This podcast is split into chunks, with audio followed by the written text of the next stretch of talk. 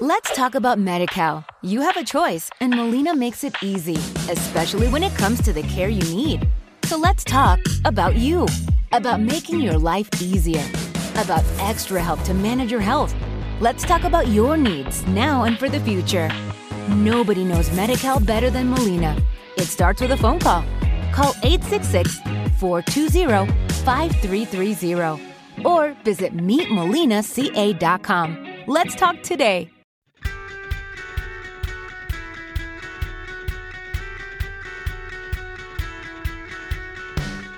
Hello, welcome to Five Things, the podcast where we bring on my favorite funny people and we ask them five things. I'm your host, Rosh Abdullah.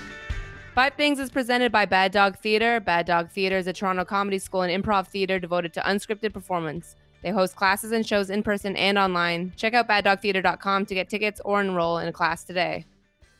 Before we begin, I'd like to take a moment to acknowledge that the land on which we gather is part of the treaty lands and territory of the Mississaugas of the Credit. It is also the traditional territory of the Haudenosaunee, Anishinaabe, and Huron-Wendat nations. This territory is subject to the Dish with One Spoon Treaty, a covenant between the Haudenosaunee and Anishinaabe. Five Things is a classic improv game. We use it as a warm-up to get performers out their head. If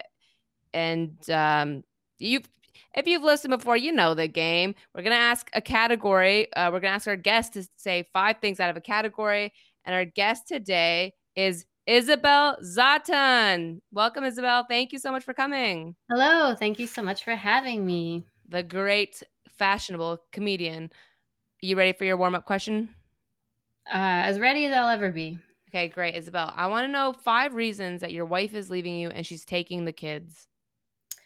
Number one, dishes. Absolutely. Number one cause of marriages collapsing. It's always the dishes. Number two, because you don't have a job and you haven't had a job for a long time.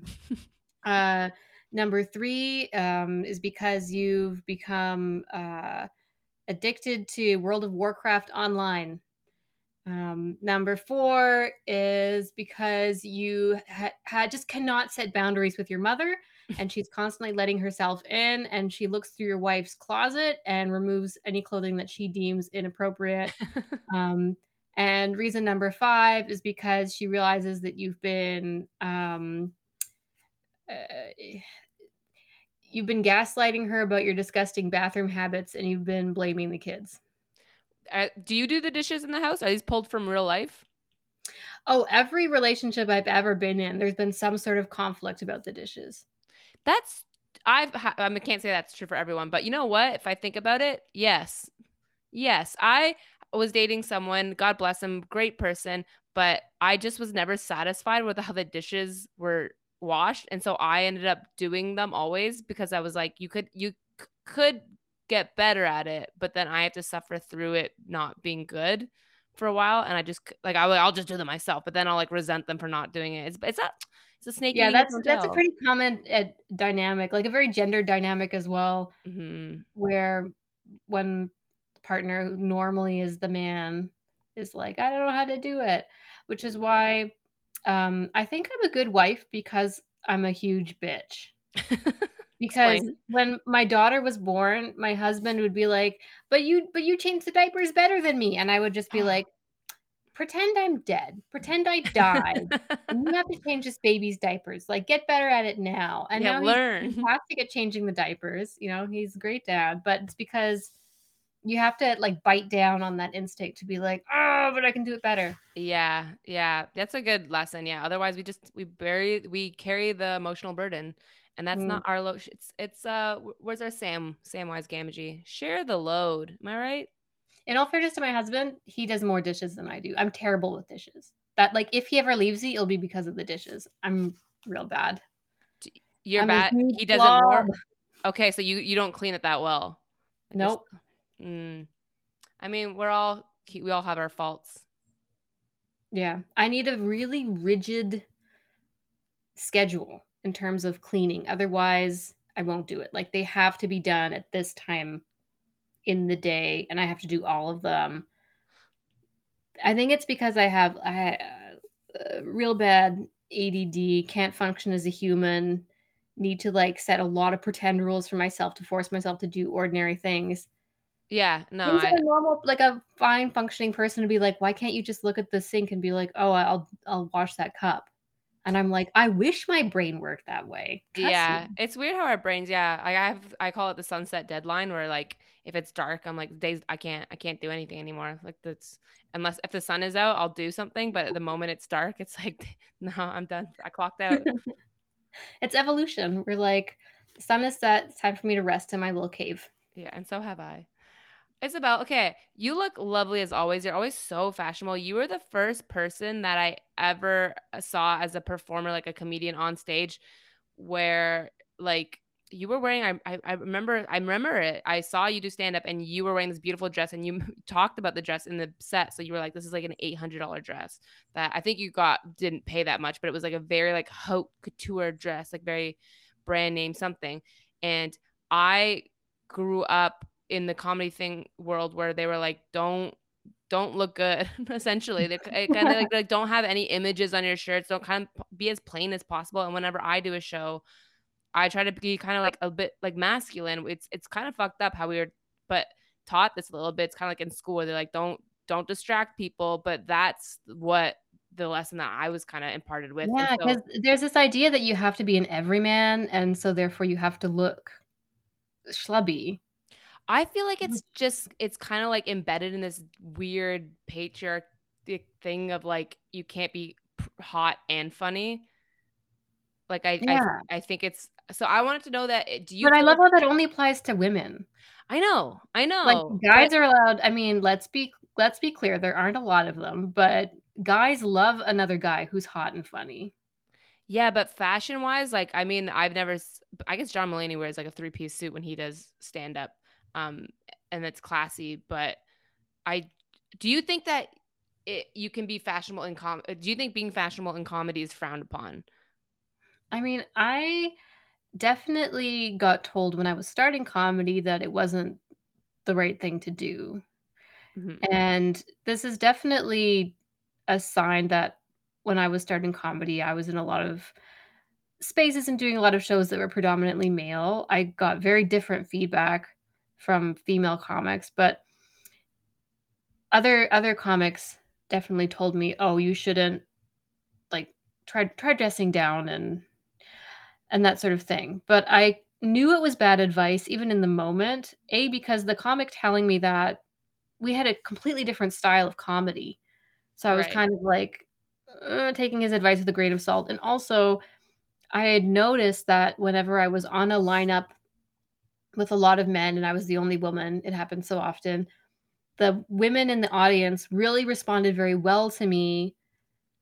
And if I was dressed kind of kooky or dressed kind of fun or stylishly or whatever, and that was something that they liked about me. And the thing about being a comic, it's like you have to get on stage and you have to immediately make them like you. Yes. Well, clothing is such an easy thing for that, especially if you have a female audience. And hint, most comedy audiences are so largely female, I found in my experience, because the idea of like going out to see shows, going out in a group, like you got all your girlfriends and you're like, let's go see something and have some fun. That's socially a more female thing. I'm not saying it's only for girls or whatever. I'm not saying like only women can have fun with friends. But what I observed was you had this comedy culture that was very bro-y, and they were these dudes who were so used to being at an open mic with all their friends and being like, so I watch porn, and like that could be funny and that can work, but then when that translated to them performing for an audience, there was a huge shift in who was hearing their jokes, and it was much more female than they were used to. So I'm rambling a lot, but basically being fashionable in comedy is frowned upon by certain performers who have a narrow idea of what they want comedy to be. And that's very much like, I want to be Norm MacDonald.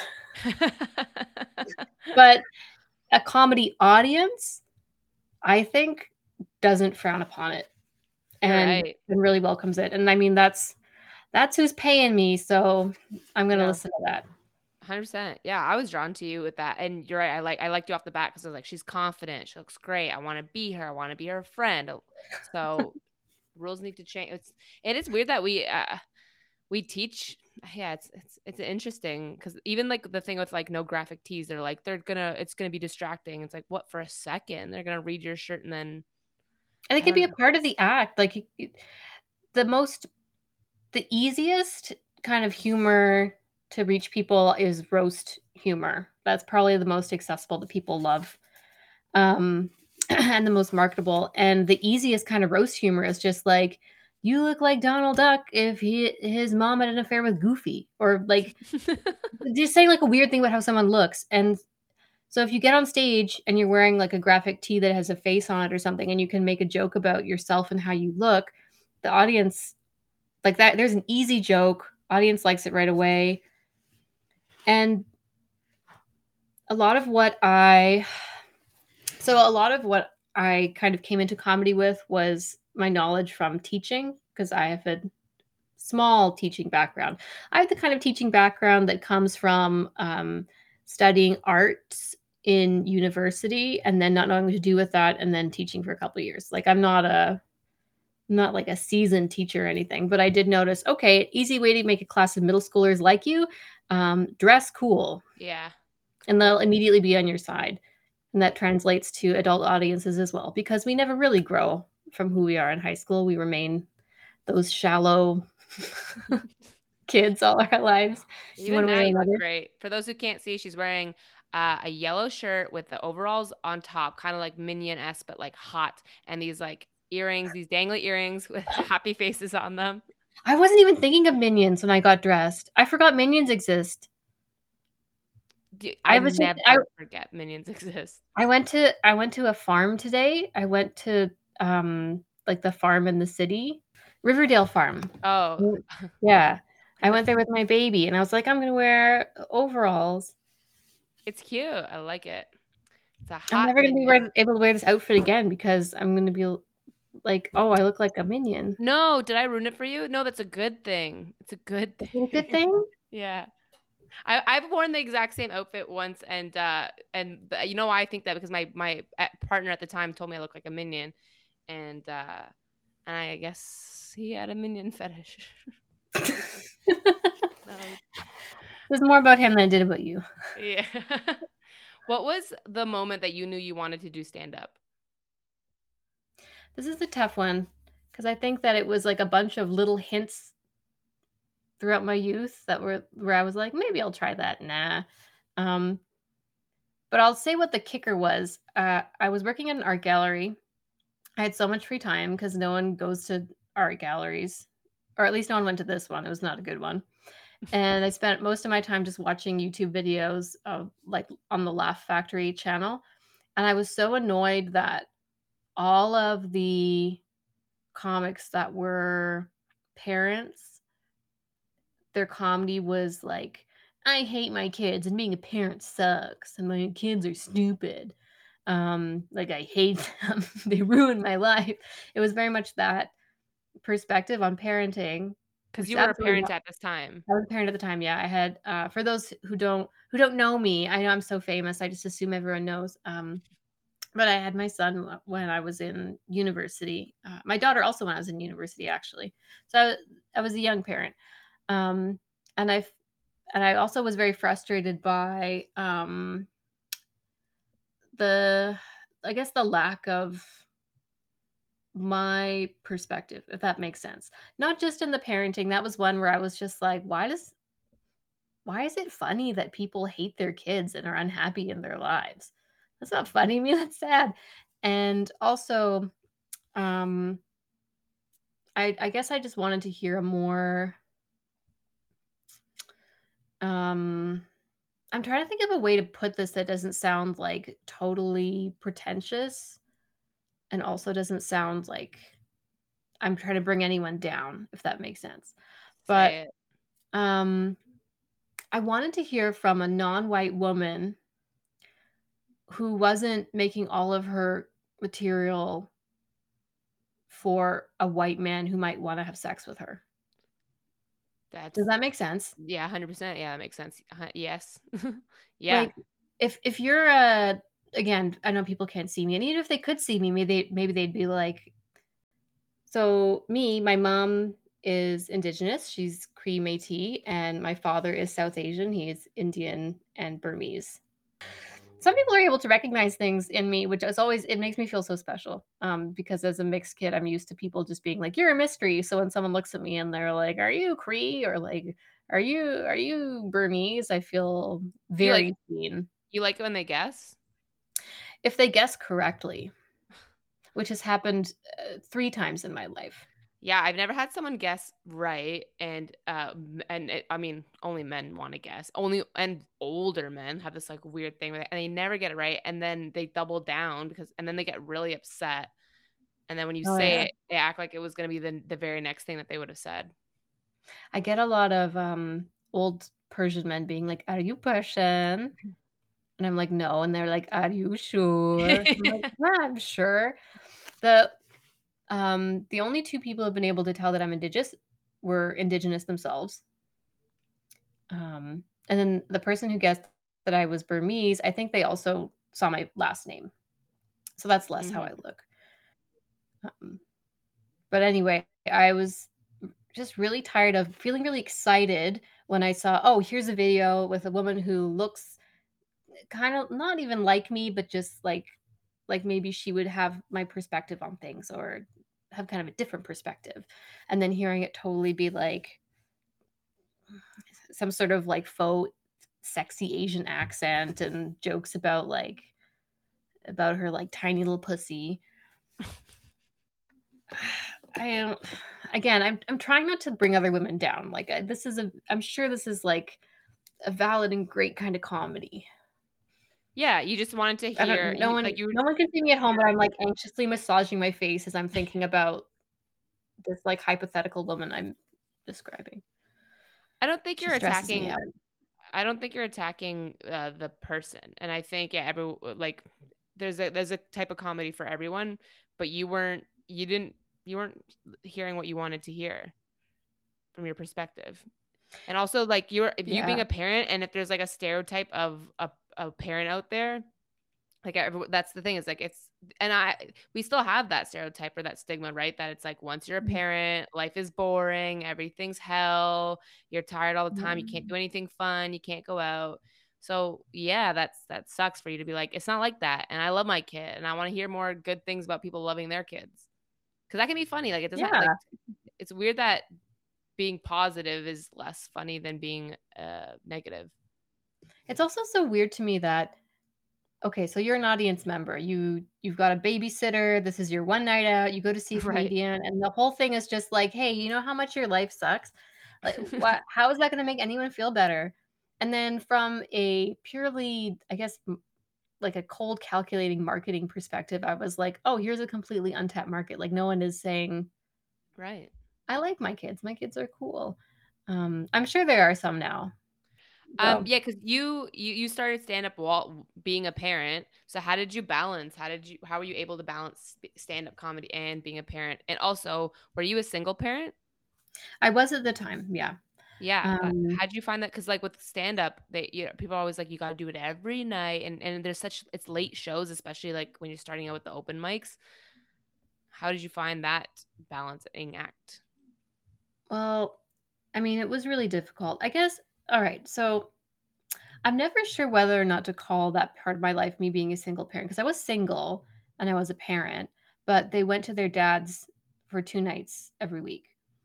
So it wasn't like I was doing it entirely alone. Like there was a father who is in the picture. Like you had support. Yeah. I mean, not so much. He was not a nice person. I was co-parenting with him while I also had a restraining order against him. Damn. So that's the kind of thing. But I'm still so hesitant to say like, oh, I was a single parent, because I did, like I had 2 free nights a week, which is something that so many single moms do not have. And I was really, really lucky to have that. And I wasn't able to do, so basically the comedy started when I did kick him out. And that whole thing happened. And then suddenly I was left with like this chaos of a life where I had escaped a horrible abusive relationship, but suddenly I had 2 free nights a week and I was like, what am I going to do now? So I would do comedy on those 2 nights and I would do as many open mics as I could on those 2 nights and then spend the rest writing. I got myself a Twitter account and I started practicing joke writing on Twitter. Got a decent amount of popularity from that. And although it has not given me anything materially, like I haven't gotten any, people find out that you've written a viral tweet and they're like, oh, how have you monetized that? And it's like, you don't understand. I cannot monetize it.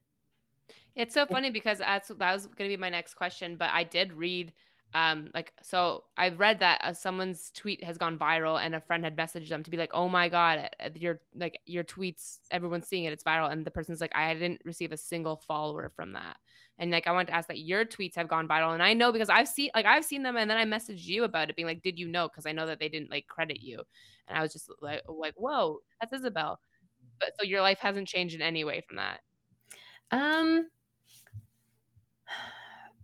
It has. I think it has in really big ways, but not, I haven't like made my fame and fortune. Here are the ways that my life has changed from Twitter. One, I got, so I did get noticed by Mark Little, and he invited me to work on a writer's room for Gary and His Demons, which is a TV show. And from that, I was able to get into the writer's room of Tall Boys, another TV show. So I have gotten some work. And I haven't gotten a permanent gig. I'm not like, and thanks to Twitter, I'm now like a professional writer and I can quit my day job. But I do want to be conscious that those are opportunities I've gotten from Twitter. So that's really cool. Also, I met my husband on Twitter. Really? So I got myself married. And when we met, he was living in Australia. Okay, this story. Tell this story now. It's much more boring than it sounds. You're a writer. Fluff it up. Okay, so we followed each other but did not interact because we were both joke accounts. So we wrote little he-he-he's, ha-ha-has, and did not speak. And how did you find, like randomly you just found his account and randomly one of us just saw a joke that the other wrote and was like, oh, this person's funny, and followed, and the other person followed back. Wow. And again, he wasn't even using he was using a close-up picture of Tom Hanks's face peeing from The Green Mile when he has bladder infection. He's peeing with so you didn't even know what he looked like. Infection. No. But I was like, oh, this person is very funny. Mm-hmm. And then at one point, it must have been an obscene time. It must have been like, I don't know why I was awake, or I don't know why he was awake. Because again, he was in Sydney and I was in Toronto, but he tweeted something like, I'm bored, message me something. And normally I don't respond to those kinds of things, but I had very recently cleared out my follower list. And so I had very recently looked at all his tweets and been like, yeah, this person's worth still following. Wow. They're pretty funny. So I messaged him and... What did you message? I messaged, if you could pick any 2 celebrities to fight to the death in a Thunderdome-style match, who would you pick? Good cue. What was his answer? He had 2 answers. His first was Hillary Clinton and Ellen DeGeneres. And then he said, Quentin Tarantino and Werner Herzog. Okay. And did he give reasons, or he's just those just names? I forget how deep we got into the celebrity cage match. We just started talking about Werner Herzog and how much we love Werner Herzog's work. And I think that when you meet someone who shares your same sense of humor, it's very special. It's like finding someone who speaks your secret language. And then when you find someone who also likes the same kind of movies that you do, for me, definitely, it speaks to a certain kind of compatibility. I'm very, very temperamental and very picky about movies. I realized this year that I don't think I like media. I don't think I media is so broad. Like, I, it's very, I'm, I'm such an insufferable person. It's so hard for me to like TV shows or movies.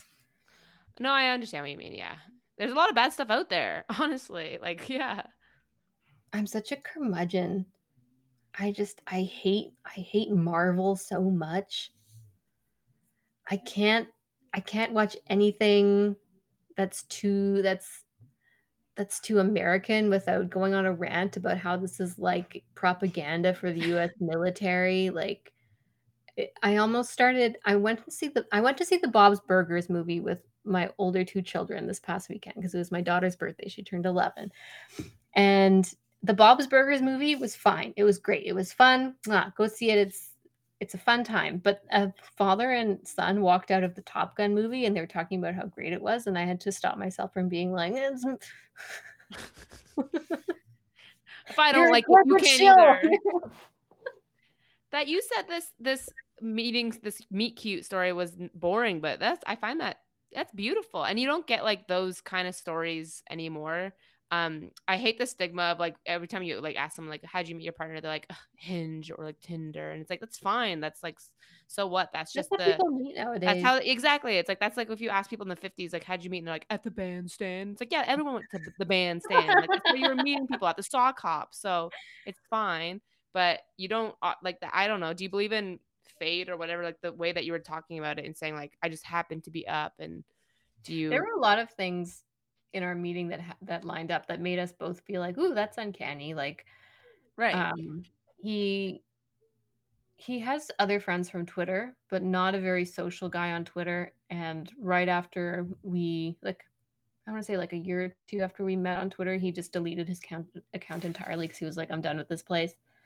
Wow. And I, like I said, normally do not respond, especially if I suspect that the account is male. I didn't know it was for him. Well, his Twitter @ was cervix smash, so I guess I I was like, this person's probably male, but I normally don't like interacting with men. But no, we met. If he's off Twitter, can I steal that handle then? Is it up for grabs? Go for it. It's yours. Smash is great. But yeah, and neither one of us had our actual picture as our profile picture. So we didn't know what the other person looked like, and we didn't know whether they were a boy or a girl. We're both straight. What happened when you first saw each other? Like, we saw each other's pictures, and we were like, "Oh, this person's good looking." And then we found out that we're only 3 months apart in age, which was another coincidence. But he was living in Australia. You said, is he Australian? He is Australian. He's half Australian, half French. Okay, and this is the man yelling while playing Elden Ring in the background. Yeah, that's him. Yeah. Okay. Great. So, I found a world prize in the Southern Hemisphere. What was that first meeting like? If he like lived, like, how did you? Oh, he came to Canada to meet me. Whoa. And we were talking to a friend and being like, "What if I see him?" And because I'm the sort of person who, like, if I saw him and I was like, "Oh, ew," I would just have been like, "Well, like, yeah, congratulations on traveling 15,000 kilometers for a hookup that did not happen. Goodbye." Yeah, you gotta shoot your shot. But yeah, you're right. It's like if you're not feeling it, you're not feeling it. But that would have been brutal. Good thing it worked out. We're also now both completely addicted to the TV show 90 Day Fiance, which, if you're unfamiliar, it's so trashy. It follows. I've heard. I see the memes and I like want to watch it because of the memes, and I've heard it's good. But do you relate to? Or do you? Relate to it so much. Relate, and also are very smug. We're extremely smug about like, oh, look at these idiots. They didn't even have that conversation. We had that conversation like day one. Okay. So you meet each other. Why do you relate to 90 Day Fiance? Do you get engaged in 90 days? Well, so for us, we met in person and we were like, oh, we're great. And then we tried to hash out a plan. And originally we were like, we wanted to, like, he did not meet my kids when he first came to visit because I was like, we're going to take things very slow and have to be very sure. And we have to be responsible about this. That makes sense. And so the plan was for him to come and get a job in Canada and live separately from us. And then we could kind of date a little bit and see. Oh, wait. Whoa. So it wasn't just a meeting. He was like moving. Oh, no. The first time was a meeting. Okay. And then at the meeting, we were like, okay, we would like to move this further. So how do we do that? And then in the first meeting, you decide, wow, damn, this is 90 Day Fiance. Yeah, right. But we were like, we're going to be smart about it. And then we talked to the immigration lawyer, and she was like, oh my God, he can't move here unless you're married. So we had to speed up the timeline a little bit. How fast? When did you get married? So we met in, the first time we met was 10 months after we had first messaged each other. Mm-hmm. And then 6 months after that, I visited him not in Australia, but in France, which is where his parents are living now. Much shorter plane ride than going to Australia. Mm-hmm. And then I met his family, and it was like, okay, this is to determine if he comes from an insane family or if they're normal, you know. And then how many months after that? And then 8 months after that, went to France again and got married. Now we're going to take a little break and return with your guest, Isabel Zatan.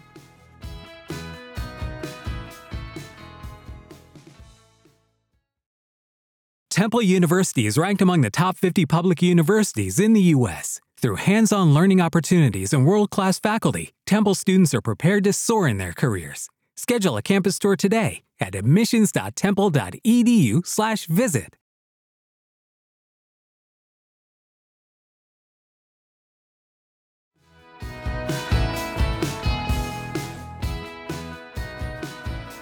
And we're back with Isabel Zatan. Welcome back. Okay, is it like one time I Googled what does love feel like Reddit? Because and all the because I didn't know, and all the answers were like, you just know, like you just know. Was it like that? Because that's like, were you not freaking out because you had like kind of the time deadline? So you're like, how do I know for sure? Like if you didn't have the deadline, not a deadline, but you know, if it wasn't the situation, you could have taken more time. So yeah, it definitely felt really scary, especially because the stakes were much higher. Like if I had been just a lone person, you know, then I probably wouldn't have worried as much, but like I had two kids. Yeah. And they met him when we went to France to get married. Like they had talked to him on the phone before that. I did try as much as I could to like introduce them to each other, but you know, distance and money constraints meant that they had to meet him basically like a week before we got married. And again, I was really clear. I was like, okay, I know that like the wedding is, the wheels are in motion, but like if for whatever reason you do not get along with my kids, I don't care if we're a week out, like wedding's not happening. Yeah. Luckily he got along with them great, still gets along with them great. They have a fantastic relationship, which I'm so lucky for. Did he have, that is amazing. When I had a date with someone once, and on the second date they were going to introduce me to their dog. So I snuck some treats into my pocket, and when I met them, I secretly like sneakily gave them the treats, and the person didn't know, but then the dog like anytime it saw me, it just like ran to me. And so the person was like, wow, my dog really likes you. And I was like, I know, I think I don't know. Like dogs can just tell. I'm probably a good person. I'm probably like, I probably have like a pure soul. Yeah. Dogs know real ones. So did not that your children are dogs, but did your husband at the time have like a tactic, like do you bring toys or? Yeah, he brought his, so candy. We all stayed in a, it's one of those things where our plan A was to like get married in Scarborough in like the winter time, which was kind of like our very like pragmatic, practical time frame. And then because we weren't able to do that because of red tape and bureaucracy and Canada's really very difficult immigration system, we were like, well, I guess we've got to get married in the French countryside in the springtime. Ugh. So we rented an Airbnb for, it was me and him, my two kids, and then my brother and his girlfriend. I paused before saying girlfriend because basically she's his wife. They've been living together for like 7 years. So I don't see her as just my brother's girlfriend. Like I do see her as my sister-in-law. So I make that distinction because it was just so nice. It was just like we had this house full of family all getting to know each other. And that is nice, but you know what would have been nicer? The bluffs in the winter. Just like standing, clutching a bouquet as wind completely destroys my veil. Actually, I would love that too, but for different reasons. Yeah. So to the Airbnb, he brings his television, his PlayStation. Like there was already a TV there. His television. But you know, he was like, no, we're going to get a big television. I'm going to bring my PlayStation. He downloaded, like he bought all these games that he thought the kids would like. And he was like stressing about entertaining them, you know, things to do with them. And he won them over very quickly. I also, right around the time that I met him, I kind of realized how much I need to trust my own instincts about people. Because I think that I have good instincts about people. I think we all have good instincts about people, but I think that especially women need to trust their gut. Yeah. Have you ever read Blink by Malcolm Gladwell? It's like about gut instinct, and it's like it's fantastic. He's got fantastic books, but that one is like, he calls it thin slicing, where he's like, you've in your life, if you've been in a certain, like if you've met 1,000 people and they all have like the similar characteristic qualities, like you are thin slicing, you're taking like little bits of information every single time, so that when you're in a certain situation next time, without your gut just knows, because it's pieced it together from. So when women say things of like, I don't know, there's just something about him, and guys are like, what are you talking about? It's like, it's because we've met that dude before and we picked up on those little things, and so it's like, we know. Yeah. I'm not going to mention names because I'm not going to give the editors more work than they have to, but just from working in comedy, right? Yes. Maybe our instincts get like hyper-tuned because we're meeting a lot of those guys a lot of the time, but never in my life has a bad instinct been proven wrong. Never, ever have I been like, I don't trust this person, male or female. And then found out later, like, oh, actually they're so trustworthy and they're great. But conversely, sometimes you meet someone and like instantly you're like, oh, this is a great person. Yeah. Like they're going to be my friend. And I don't think I've ever been led astray by that either. So. Oh, I haven't. Oh, that stinks. But I do think I have good instincts, but there are people out there, women and men and non-binary, like some people are just really good at tricking people. And I've talked about this with my friend because people always call her gullible, and she's always like, I don't like, why is that a bad thing that I'm just trusting? I mean, I think we can be too trusting because sometimes she'll tell me something. I'm like, come on. But yeah, it sucks that like everyone's like, the only way to find love is to like be vulnerable. And then you do it. Everyone's like, you did too much. Too open. That's on you. That's your fault. Well, for me, it was a mix of like, I trusted my instincts about him, but also as I get older, I'm just leaning more and more into my cuntiness, into like what society says is like, bad woman stuff. Like, same. Like, no, I'm not wasting it.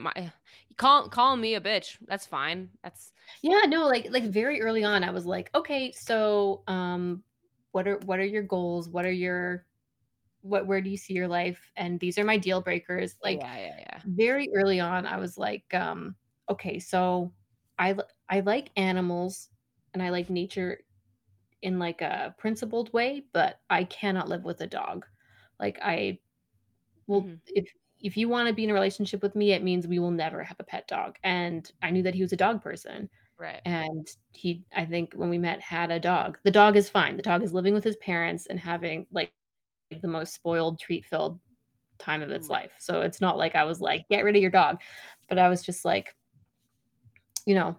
Yeah, get those deal breakers out of the way, because if they're non-negotiables, then like, what are you doing? Because it's so easy to walk away being like, oh, you want kids and I don't want kids. And this is our first date. Exactly. Like I had a lovely tapas. Goodbye. Thank you. You know? There are people who are like, oh, I don't want to talk about that right away because it might turn them off. But if it turns them off, that's then good. Point. Because, like, point. Yeah. These are the things that you can't compromise on. It's same with like Hinge profiles and stuff like that, where people are like, why do they put this on their profile? And it's like, let them. That was like, you're out now. Like you didn't get it. That's what you needed to be like next, because how else are you going to sift through the saturation? And like on my first date with my ex, I said to him, I was like, what's your deal breaker? Like, what are the things that you think that if I know about you, I'm out? Like, what are the things that you're most like, you're like, I'm afraid, like, just tell me the things that to give it to me now. Like, I don't want to get to know you for 2 months and then find it out and then be like, actually not for me. And then what, we're already invested and it's harder. But it's like, why? Yeah. You're saving yourself future heartbreak. I think at one point I called my then boyfriend, now husband. And again, because of the time difference, it must have been like 5 a.m. his time. But I was just having like a manic, like, oh my gosh, what's happening? And I was like, here are the top 5 worst things about me. You have to tell me the top 5 worst things about you. And I did. Like, yeah, calm down. And I was like, no, listen, I don't do the dishes. Shut up. You need to hear this. I will not wash a single plate. I'm so like, are you in or are you out? Listen, I'm so messy. It will get frustrating. Yeah, I think that people need to have those conversations. Just, I agree. Like, rip off that Band-Aid and have them early. Because again, sometimes we'll be watching 90 Day Fiance, where these people have like uprooted their lives, traveled to the United States. You know, they've quit their job. They've said goodbye to their grandmother, packed up all their belongings. And they're like, we haven't talked about having kids, which is something that's very important to me. And I'm like, ma'am, what? Maybe, yeah. I mean, I'm on the same vein as you. Finances. We haven't talked about budgeting, and we haven't talked about how we're going to deal with money. And it's like, what? You've picked out your wedding dress, and you've like selected your venue, but you haven't talked about, are you going to split your finances? I'm sure that there is, because I believe in that. There's no one way for every person. Like, everyone's got, things will work for different people. So there must be people out there who like finding this out slowly and over time. But for sure, I could see it. A lot of stuff coming up by not discussing really big issues. And the thing is, that show is a masterclass in the sunk cost fallacy. What's that? So it's an economic term. So you already know I'm going to explain it wrong, but basically it's the logical fallacy that the more I invest in this thing, the more it must be worth. Right. The more valuable. Like, it's like when you're waiting for the bus and the bus isn't coming and you're like, God, yes, I've spent like half an hour at this bus stop. If I leave now, like that, I've wasted all that time. Yeah. And like, what if the bus comes? But you could have like left the bus stop 20 minutes ago and already walked to your destination. Yeah. Oh yeah, because I guess like, people do that with relationships too, right? Where they're like, I've invested this many years. They're like, I've come so far, and you're like, but you haven't. It's but no, girl, you haven't. That's in the past. It's not like an investment that's like accruing compound interest in a bank. This is just like a year of your life that you spent hanging out with a loser. Or maybe not a loser, maybe just someone who's so incompatible. Right. Yeah. You. Or a loser. Or also a loser. Isabel, I have one last question for you. Oh, no, I'm sorry. I could talk about 90 Day Fiance all day. So thank you for cutting me off. I should watch it. I feel like it's exactly the kind of shit that I would love. For sure. That's my shit. What's your favorite joke or story to tell? It changes all the time. What do you want to tell on the podcast? What are you feeling right now that you want to say? Okay. Right now, the one that I'm feeling the most is actually one that I've been trying to tell for a long time. And I've finally figured it out, which is, I think, also what makes it so rewarding, where it's something that has bombed at open mics, you know, for years. Yeah, you did it. You figured it out. And then like I shelved it and I was like, oh, I guess that's just only funny to me. Yeah. And then suddenly something just went like boing and I repackaged it and it's working great. But it's all about how Southeast Asians are the ultimate, like, basic bitch astrology girl. Explain. Go on. So,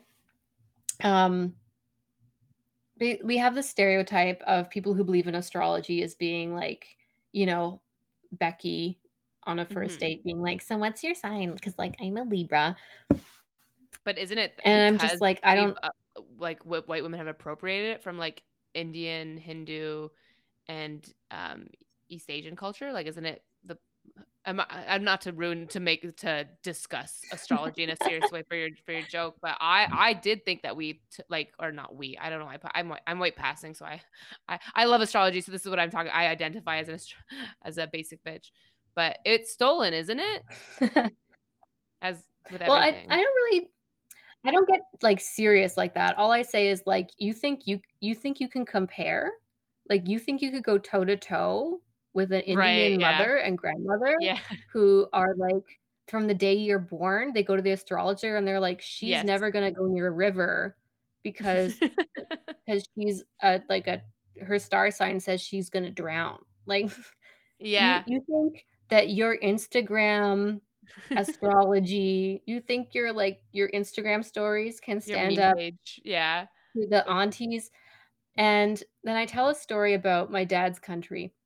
So my dad's Burmese, and this is a country that most people have not heard of. It's also known as Myanmar. And it feels like, growing up, it always felt like a niche country because people would be like, what are you? And I'd be like, well, my dad's from Burma. And they're like, I don't know what that is. So I love getting to talk about it in stand-up, but it's hard because it requires a lot of explaining. Right. But basically, last year, 2021, there was a military coup in my dad's country, a complete upheaval. The democratically elected officials were ousted and the military junta took over. A lot of people protested. A lot of people were killed. At this point, I pause in the joke to let people know this is a setup for a joke. There is a punchline coming. Don't worry. But South Asians are so insane about astrology that before they had the military takeover of the government, the generals went to their astrologer to be like, what is the best day we should do this to attack? And then as I'm telling the joke, I'm very like, okay, so like, all right, so like I'm a Pisces and the colonel over here is a Libra. So like, what's the best day that we should take over the government? And then do it on the day? This is not like, this is absolutely not made up. This, I mean, the voices are, but this happened. The astrologer was then like, oh my God, you guys, look at this. You have to have your military takeover on February 1st, 2021. Because then the date of the coup will be 2121. And then the general looked at that and went, oh my God, so cute. Oh my God, we have to do it on that day. It's so cute. But like Burma's legitimately, like, they're all astrology heads. The thing that I had tried to do before was talking about how they built their capital city in the middle of a jungle. Like, there was nothing there, but they were like, all right, this is where we're building the capital city. Not easily accessible by road, like nothing convenient about it. But it was just because an astrologer was like, this would be a good place for a city. And they were like, time to build the city. What does that even have to do with astrology? Like, that's not a, like, a city planner. It's a completely different job. Not or they just go to astrologists for everything. The Burmese, they're like, no, star signs for everything. For everything. It's like, what should I eat? Forget the dietitian. Just go straight to the, or the nutritionist, I mean. Okay. Well, maybe I'll study astrology and then move to Burma. Do we have a subway system? I don't know. Are you a Gemini? Like, well, Isabel, thank you so much for coming on. Do you have anything that you would like to plug? Anything we should watch, listen to, shows you have coming up that we can see if you're in Toronto for the listeners? So the next show I'm doing is July 2nd. It's called The Colored Only Comedy Show, and it is in the basement of 254 Lansdowne Avenue. That should be very exciting. And something I'm super pumped about, I guess it's not in Toronto, but my show Hack Couture, the fashion comedy show extravaganza, is doing Zoo Fest this summer, so we'll be in Montreal. If you also happen to be in Montreal, anyone, on the 23rd and 24th.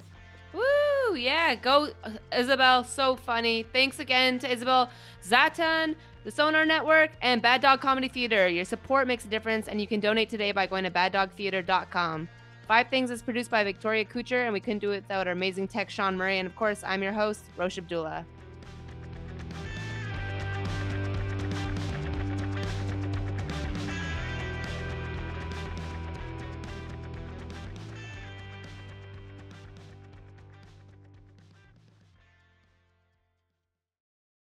With the Lucky Land Slots, you can get lucky just about anywhere. This is your captain speaking. We've got clear runway and the weather's fine, but we're just going to circle up here a while and get lucky. No, nothing like that. It's just these cash prizes add up quick. So I suggest you sit back, keep your tray table upright, and start getting lucky. Play for free at LuckyLandSlots.com. Are you feeling lucky? No purchase necessary. Void where prohibited by law. 18+ terms and conditions apply. See website for details. It is Ryan here, and I have a question for you. What do you do when you win? Like, are you a fist pumper, a woohooer, a hand clapper, a high fiver? I kind of like the high five, but if you want to hone in on those winning moves, check out Chumba Casino. At ChumbaCasino.com, choose from hundreds of social casino style games for your chance to redeem serious cash prizes. There are new game releases weekly, plus free daily bonuses. So don't wait. Start having the most fun ever at ChumbaCasino.com. No purchase necessary. VGW Group. Void where prohibited by law. See terms and conditions. 18+.